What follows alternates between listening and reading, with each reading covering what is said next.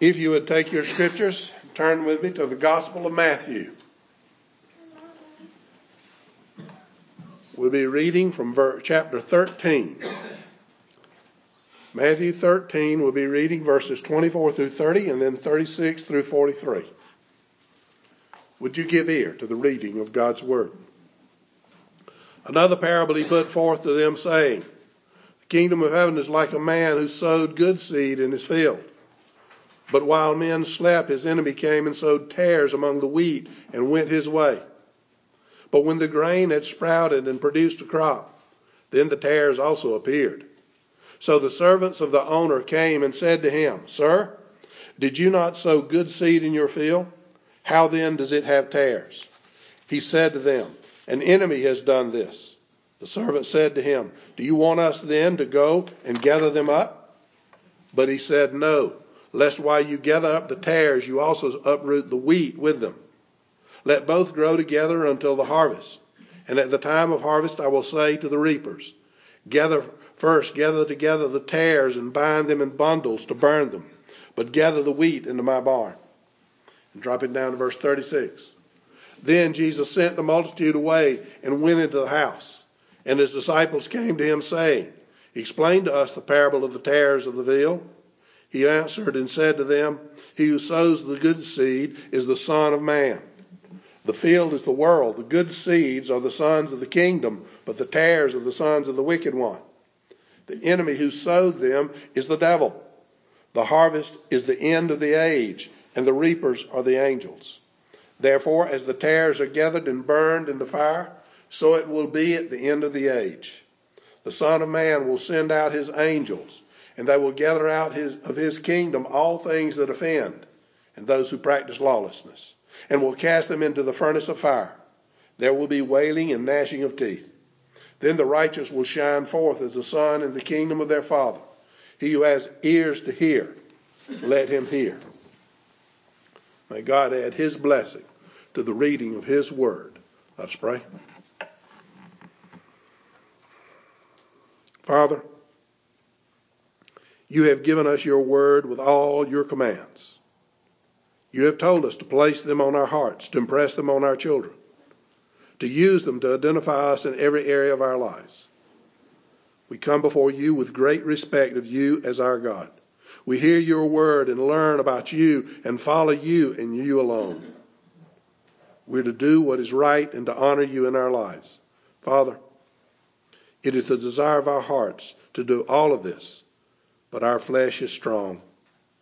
Open our hearts to grow in self control and in love of you. Show us in your word how to do this every day. We pray this in our Lord's name. Amen.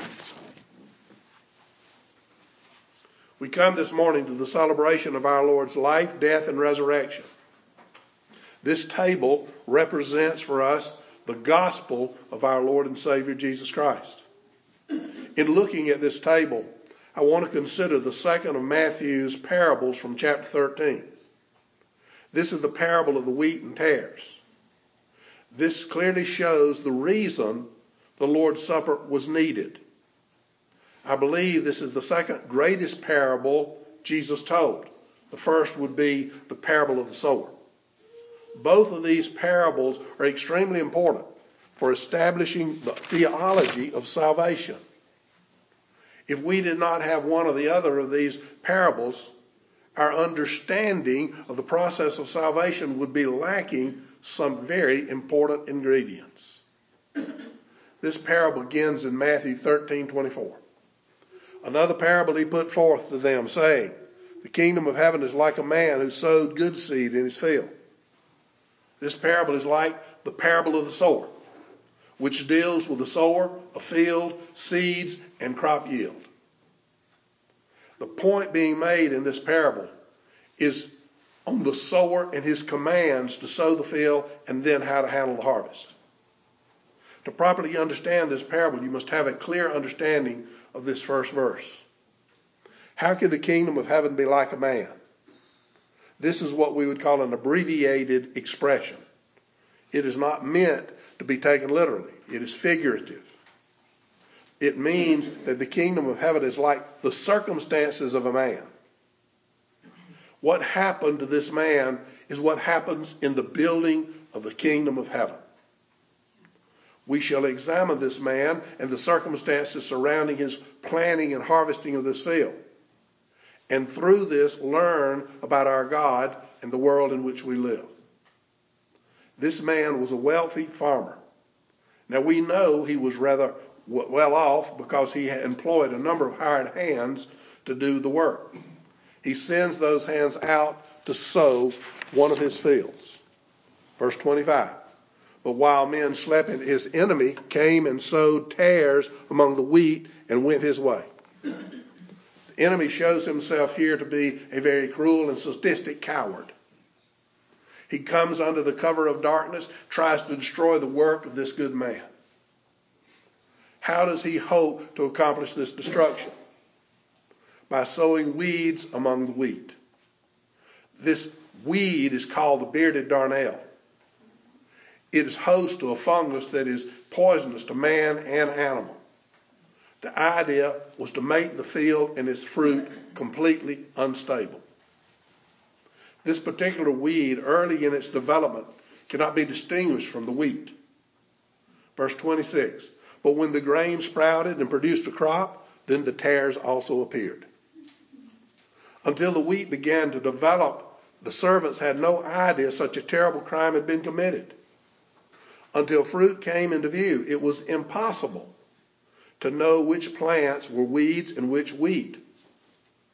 This shows that there, that there was a good bit of time elapsed between the crime and the obvious understanding of that crime by the servants. I hope you can see in this again the importance of fruit for identifying true believers. That's one of the messages here. Just as you cannot tell the difference between the weeds and the grain until fruit begins to develop, neither can you tell the difference between the elect and the non elect until fruit begins to develop. Verse 27 So the servant of the owner came and said to him, Sir, did you not sow good seed in your field? How then does it have tares? The servants were concerned. They were concerned about what they had found. The ratio of grain to weeds must have been quite large for them to be so concerned. It would not have been unusual to have some weeds, but this field is full of them. They went back to their master and asked him about the quality of the seeds they used. Yes, it was good seed. The master tells them in verse 28 what has happened. He said to them, An enemy has done this. This man knew the seeds he had sown. He also knew for so many weeds to be present, it had to be the work of an evil enemy. What is to be done? The servants in verse 28 have a suggestion. The servant said to him, Do you want us then to go and gather them up? This is not the way their master thinks is best to handle the situation. Verses 29 and 30. But he said, no, least while you gather up the tares, you also uproot the wheat with them. Let both grow together until the harvest, and at the time of harvest, I will say to the reapers, First gather together the tares and bind them in bundles to burn them, but gather the wheat into my barn.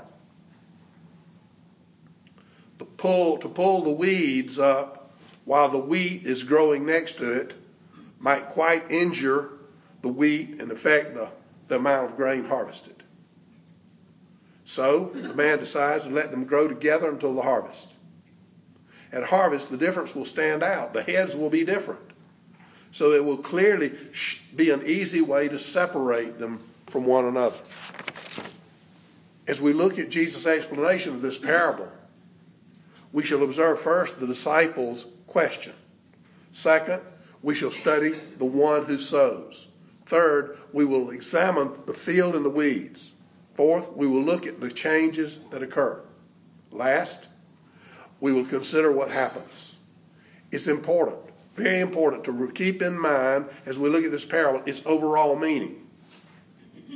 Jesus uses this parable to show his disciples there's going to be a lengthy period of time before this final harvest comes and the kingdom is manifest to all in its glory. He calls for patience perseverance, and diligence on the part of his people in their work toward the kingdom. After giving this parable, Jesus leaves the crowds and goes back into the house. In the house, the disciples come to him and ask him to explain it to them.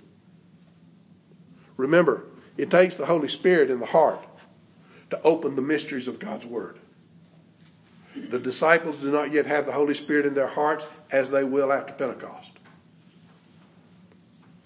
Verse 36 Then Jesus sent the multitude away and went into the house, and his disciples came to him, saying, Explain to us the parable of the tares of the field.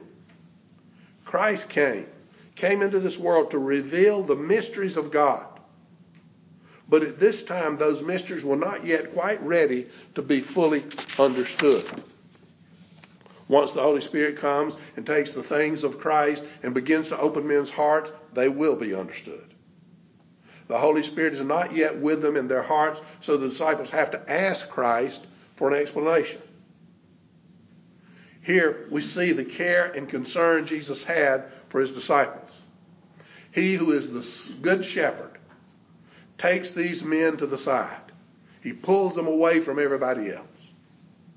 He unlocks for them the wonders, the wonders of these great mysteries hidden from before the foundation of the world. And if you read through, you see just about every parable, they have to go ask him what it meant. So this is what he's doing. He's explaining it to them. God in the Old Testament began to reveal himself to the people, but with great reserve. Now, why? Why would he do that? Because they were not yet ready to hear and know his plan. This is very much in line with what this parable teaches. God created the world, which we shall learn is the field in the parable. He placed his people in the world, but Satan came along and oversees the world with his people. It's difficult to know the difference in a world without a solid standard. It's impossible without fruit to see the difference. Jesus, at the fullness of time, comes into the world. The fullness of time is the forming of the fruit on the plant. With the standard of God's Word in its completed form, which is the New Testament, the watch for the harvest is on. Hebrews 1 1 and 2.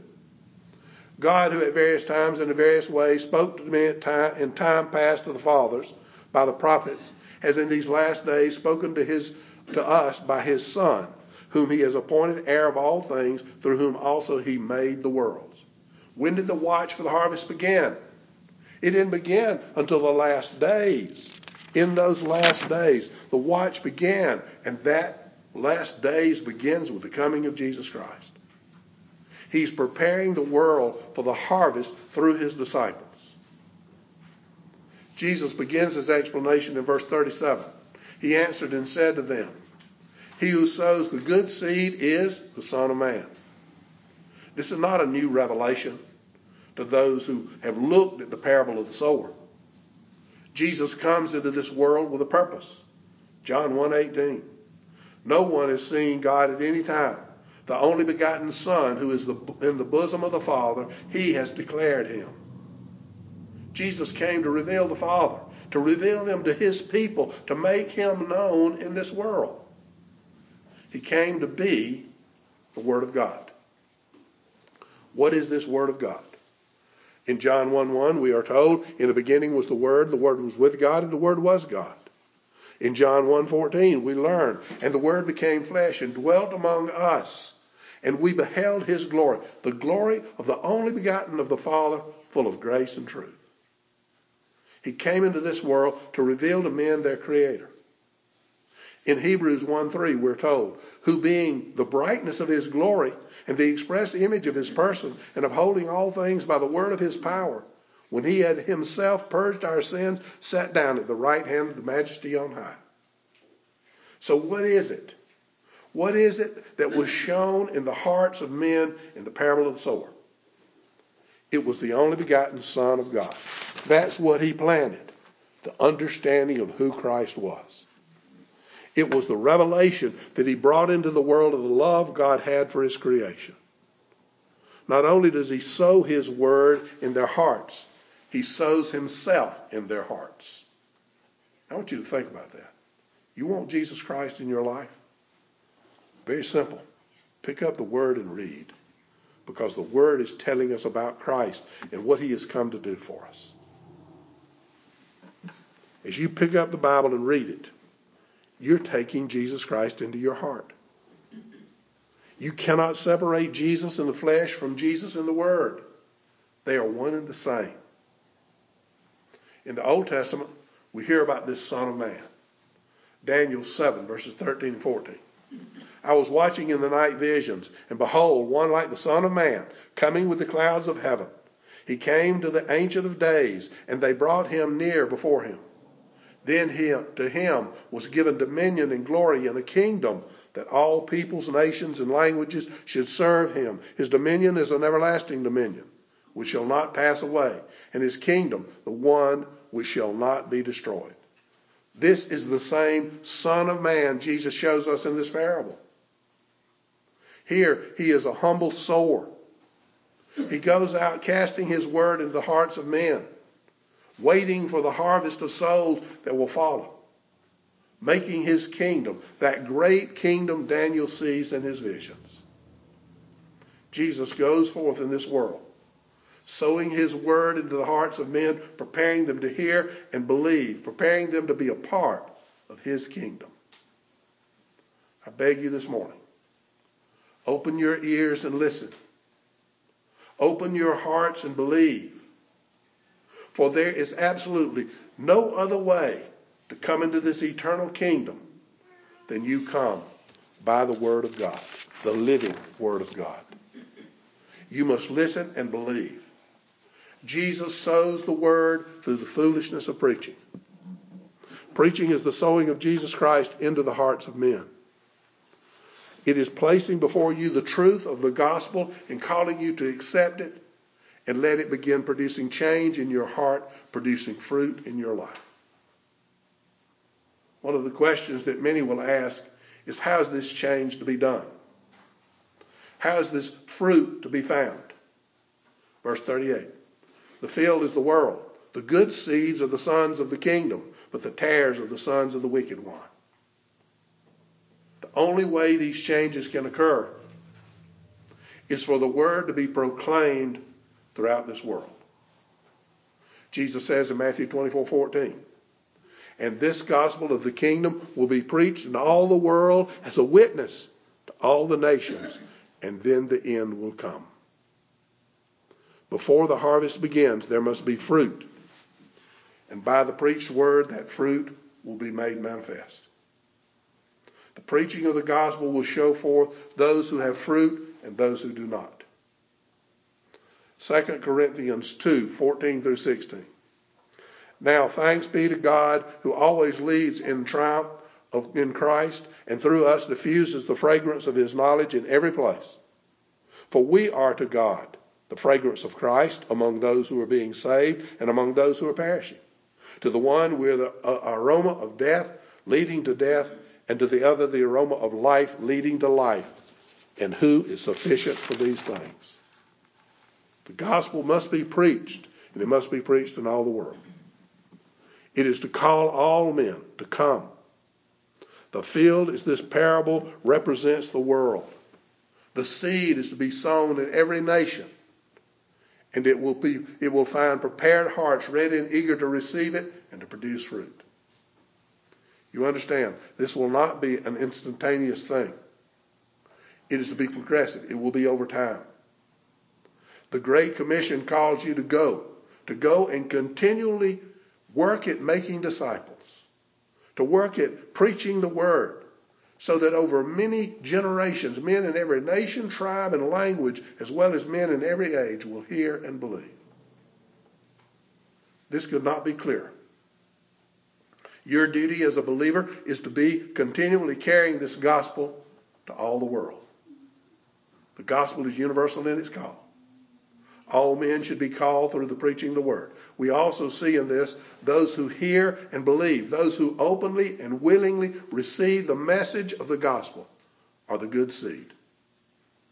These are the ones, the ones who had a sovereignly prepared heart and see themselves what they truly are sinners.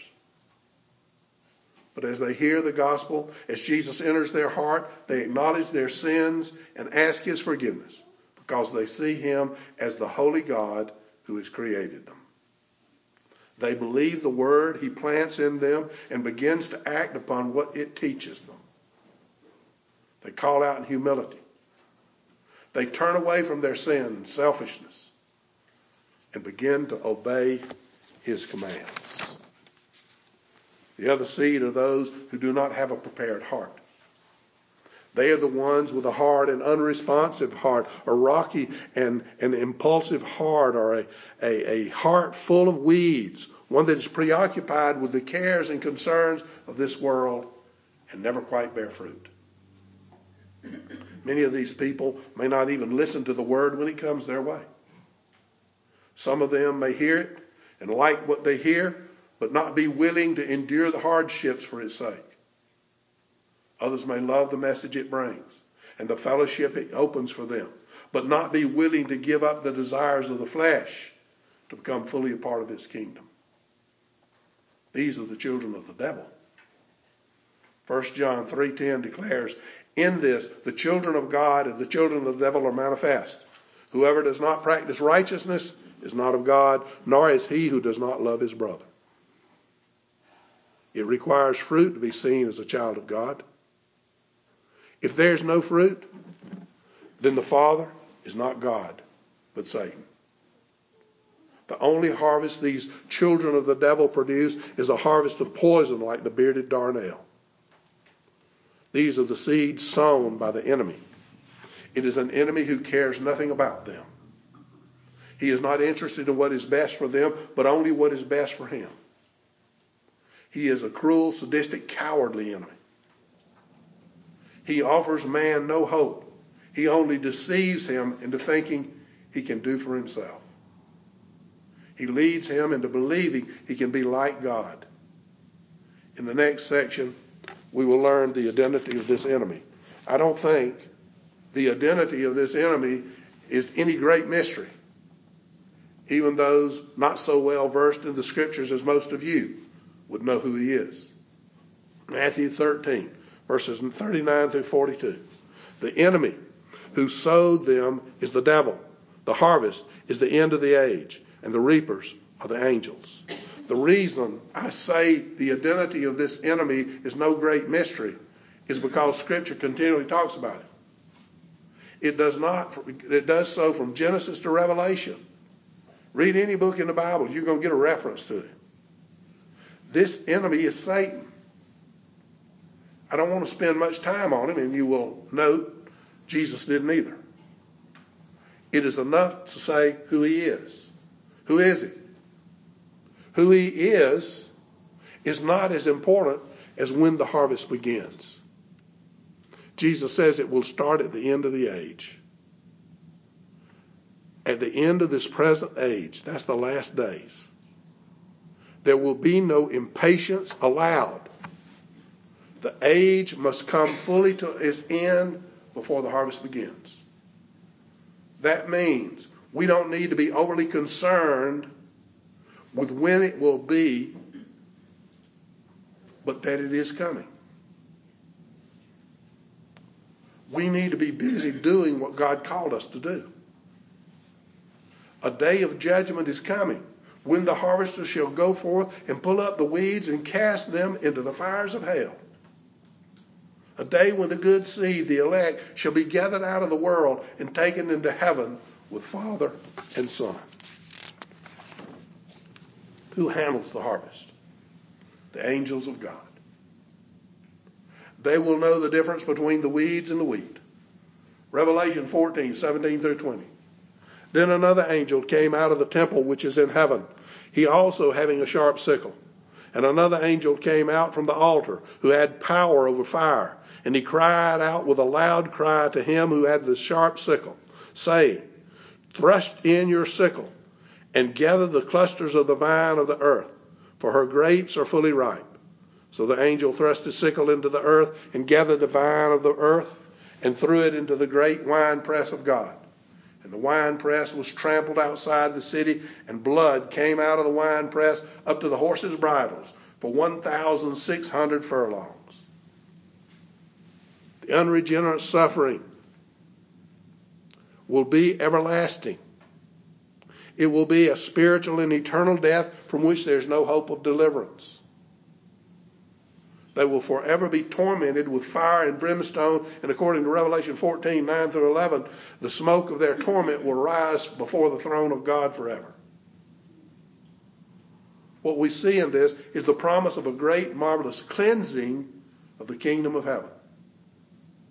It will not happen until the last day, just before heaven's gate is opened, and all who have believed are ushered in for eternity. But please do not be fooled. This cleansing will happen, even though it looks today as though it is delayed, it is not delayed forever. Look at how Jesus describes this judgment. There will be wailing and gnashing of teeth. The agony of those who see the glory of God too late will be awful. They will weep. They will plead for another chance, but none will be given them. They will, in utter despair, gnash their teeth at their own foolishness. They will spend all of eternity in a state of complete and utter despair at the foolishness with which they wasted the only chance they had of knowing their Creator. Can you even begin to imagine a more horrible thing? I pray that each and every one of you has taken time to stop and consider your own life. Can you see fruit in your life? Do you know that you are trusting in Jesus Christ and in Him alone for your salvation? Jesus had made it abundantly clear.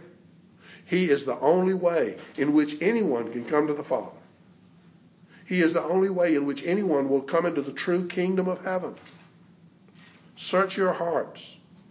Be sure that it is trust in Christ and Him alone upon which you stand. What shall be the result of those who have heard and believed on Jesus as the one sent from the Father? Verse 43. Then the righteous will shine forth as the sun in the kingdom of the Father. He who has ears, let him hear. Those who are called, those who are chosen, those given new hearts, those with hearts prepared and ready to receive the word of truth, those will be the ones, the only ones that will be caught up in the twinkling of an eye. They will be carried into the presence of God the Father and God the Son. Taken where the righteous given them through Jesus Christ will shine in all of his glory. What a wonderful promise. Can you ever imagine a more glorious ending to a life of hardship in this world? I don't believe it would be possible even to imagine something more wonderful than this. To be taken from this world filled with its evil and hardships and given a place in the kingdom of heaven where sin can never again touch you or cause you to stumble and fall. In conclusion, I beg you, please, Observe carefully the ending of this explanation. Jesus says, He who has ears, let him hear. This is a call. This is a call to all men to open their hearts and listen, to open their hearts and believe. It is only the person that prays, that pays attention to this wonderful gospel message and acknowledge his own sinful heart has his inability to clear away the sin on his own that will hear. You can't do it on your own. There's no way that you can remove sin yourself. The person that realizes that he is a sinner, lost and without hope apart from Jesus Christ, the person that knows he needs to be holy because of this one who came and did for him everything that he could not do for himself. It's absolutely imperative that you search your heart this morning, especially before you come to this table. You must understand and know that you are totally, absolutely, totally dependent on the sovereign Almighty God. This parable makes clear that God is at work in the hearts and lives of his people. Even though this world is filled with evil, God has not abandoned one single believer to his own in this world. And that is the message of this supper. You are totally dependent on Jesus Christ. Take the elements of this table as you remember the sacrifice of your Lord. And leave this supper with a refreshed hope of the eternity prepared for you by Jesus Christ, perfect life, atoning death, and resurrection victory. Let's pray. Heavenly Father, we come before you this morning. We come to your table set for us by our Lord and Savior Jesus Christ. We come because you have called us to come and to examine ourselves. Therefore, whoever eats this bread or drinks this cup of the Lord in an unworthy manner will be guilty of the body and blood of the Lord. So let each one here this morning examine themselves, and so let them come and rightly partake of this bread and juice and be filled with his grace. In Christ's name we ask. Amen. If you would take your hymnals and turn with me to hymn 469, How Sweet and Awesome is This Place.